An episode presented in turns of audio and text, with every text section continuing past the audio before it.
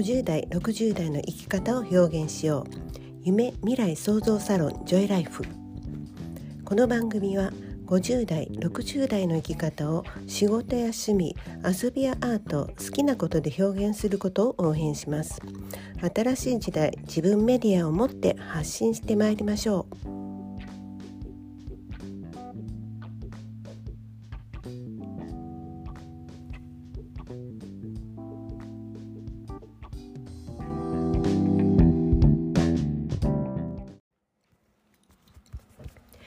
アナリティクスからわかるアメブロ内の自動化ツール、えー、自動いいねの実態。今年に入ってある一定期間アメブロ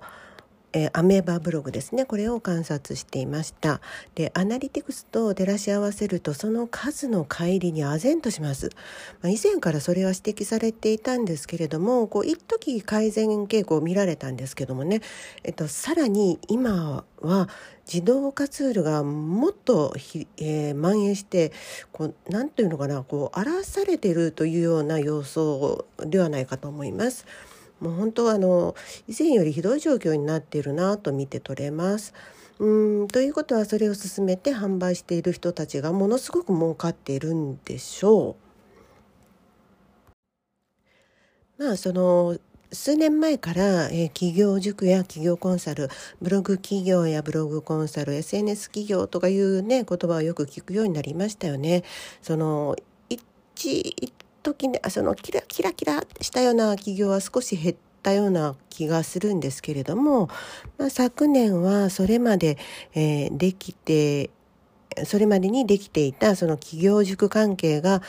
多分ものすごく儲かったんじゃないかなと思ってます。うん、で、合わせてそのブログ支援ツールとかその他の SNS 支援ツールっていうんですか、その自動化ツールというのもものすごく儲かったんじゃないのかなと思ってます。で私もその企業の周辺のね、えー、お仕事ではありますけれどもその私がやってるのは本当にこの50代60代のパソコン苦手な方に教える指導なのでマンツーマンなんですよねそのマンツーマンでやるウェブツール支援が主なのでその自分が開発したようなツールがあるわけではありませんだからねそのマンツーマンってとっても効率悪い働き方なんですね。まあ、セミナーで一気に50人とか100人集めて儲ける方が絶対効率がいいと思います。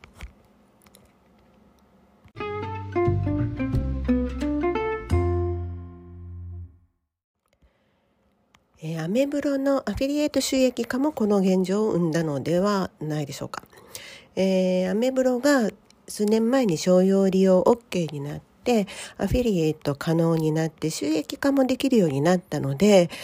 えー、そうですねブログ読者も確か2000人まで可能になったんですよねだからあの時にアメブロの傾向これ絶対変わっていくだろうなとは思ってました。うんきっとアフィリエーターも増えるでしょうしそのってことはそこでまた自動化でね、収益を上げていきたいっていう人も絶対増えていたと思うんですね。なので、2020年になる前からね、こうなることは予想されていたと思うんです。で、まあ、考えたらアメブロも SNS の一種とは言えると思うんですよね。で、私その SNS っていうのはもともとその楽しむことから始まったという文化があると思ってるんですね。それは Facebook もそうですし、Instagram もそうですし、もともとその皆さんが楽しいからそれが流行ったっていうのがあるじゃないですか。で、そこにこう商用、商用、えー、商用利用とかそういうものが入ってくると、やはり文化が変わっていくのは当たり前なんだろうなとは思ってます。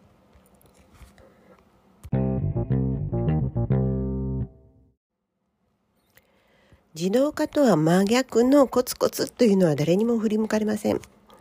えー、そうですねリザーブストックを使った個人事業支援にしてもこれそのなんていうのかなさっきの私がマンツーマンでやってるっていうのにしてもその一気に自動化っていうものとは本当に真逆なのでこの最初はね一つ一つの機能を覚えるのがやはり大変です。でメルマガ読者をコツコツ集めていくっていうやり方もやはりこれは根気がいります。でまあ、全然ね地味な作業なので、えー、多くの人からは多分支持されないやり方だと思います。で1年で結果が出せるようなやり方ではないと思いますし企業の初心者の方には気が遠くなるんだと思うんですよね。うん、だからついついそのあの楽そうな方とか、えー、儲かりそうな方とかにこう惹かれちゃうのは当たり前なんですよね。うんだけどそのうち皆さんやはり自動化では意味がないと気がついて困り果てた人が最後にこう相談に来るっていう感じなんですね。うんだからやはりこの結局起業をしてそれをしっかり育てていくことっていうことをそこには楽な方法はないということなんです。あのノウハウはあってもそのやり方っていうのはあるんですけれども楽な方法はないです。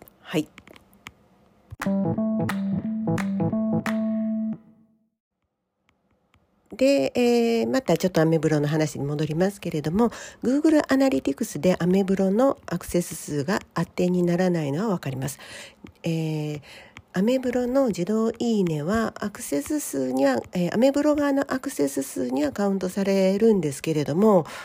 まあえー、アナリティクスの方で見るとそちらはカウントされていないようなんですね。なので、えー、ということは意味がないと思うんです。でアメブロのランキングツランキングっていうのもそのツールで操作できると断言してる人もいますだからそのランキングもやはりあんまり当てにならないような気もしますでただアメブロは、えー、検索にはね強くはなりましたのでその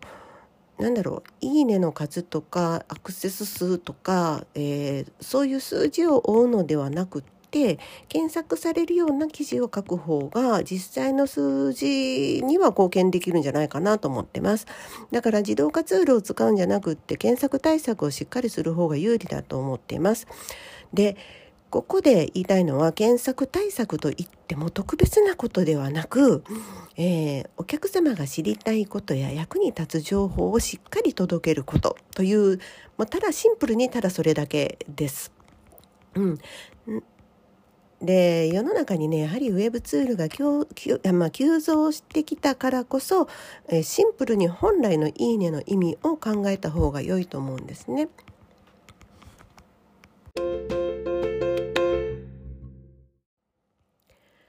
毎日投稿1日3記事これもあまり意味はありません。えー、毎日投稿しないよりはそれはした方がいいでしょうし、1日1記事よりも3記事の方がそれはいいのかもしれませんけれども、そのアクセスの実数を把握する方が大切なことではないでしょうか。で、ここでいうアメブロの PV 数やいいねの数とかはあまり当てにはなりません。それよりアナリティクスでどの記事に平均何秒滞在、何秒というか何分何分何秒滞在しているのかを見たりその記事がしっかり読まれたかどうかっていうのも、えー、見たらほとんどわかるんですよね。なので平均何ページ読まれたり滞在時間が何分だったのかとかどの記事からどの記事が読まれたのかとか、まあ、そういうものを把握して運営するとこう書き方も変わるんじゃないかなと思うんです。でこれすごく地味なことなんですけれどもこれからはもっとそういう基本的なことが大切になってくるのではないでしょうか。で数字稼ぎやあれこあれもこれもこうあのツールもこのツールも、とにかく入り口増やせみたいに運用するようなやり方はまあそれはそれで効果もあるとは思うんですけれどもうん、やはり時代遅れになっていくような気がするんですね。で、何より、えー、多分長続きしないと思うんですよ、そういうのは。なので、やはり長続きするっていうことが一番意味があることだと思うんですね。そのポイントを押さえて、ちゃんと、えー、長続きするようなあり方をこれからはやっていくということが大事ではないでしょうか。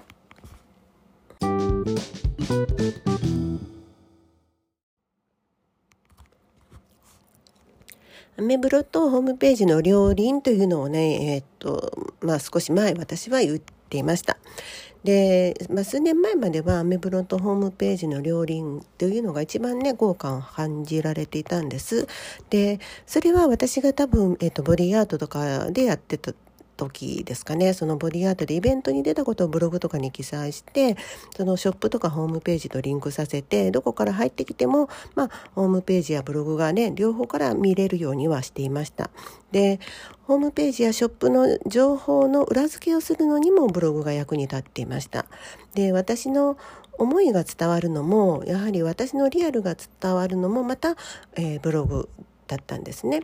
まあ、その時の様子はホームページの記事として、えーと、50代60代女性の個人事業の始め方育て方集客より優先したいことというタイトルの、え、ブログにも書いてます。はい、であの時から数年が経ってウェブサイト本当にもっともっといっぱい増えて蔓延してホームページもブログもショップも SNS ももうすごい多すぎてこう人がじっくり読むような時代ではないと言われてます。こう YouTube にしても時間がどんどん短くなって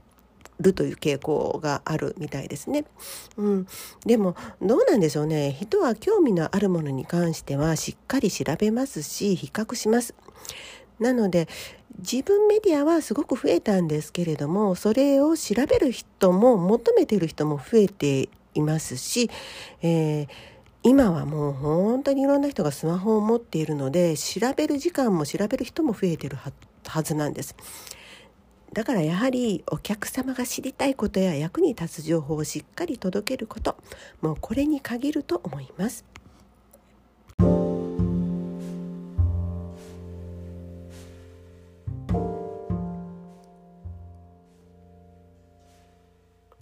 この放送は自立した女性の活躍と子どもの笑顔と日本の未来を応援するジョイライフがお届けしました。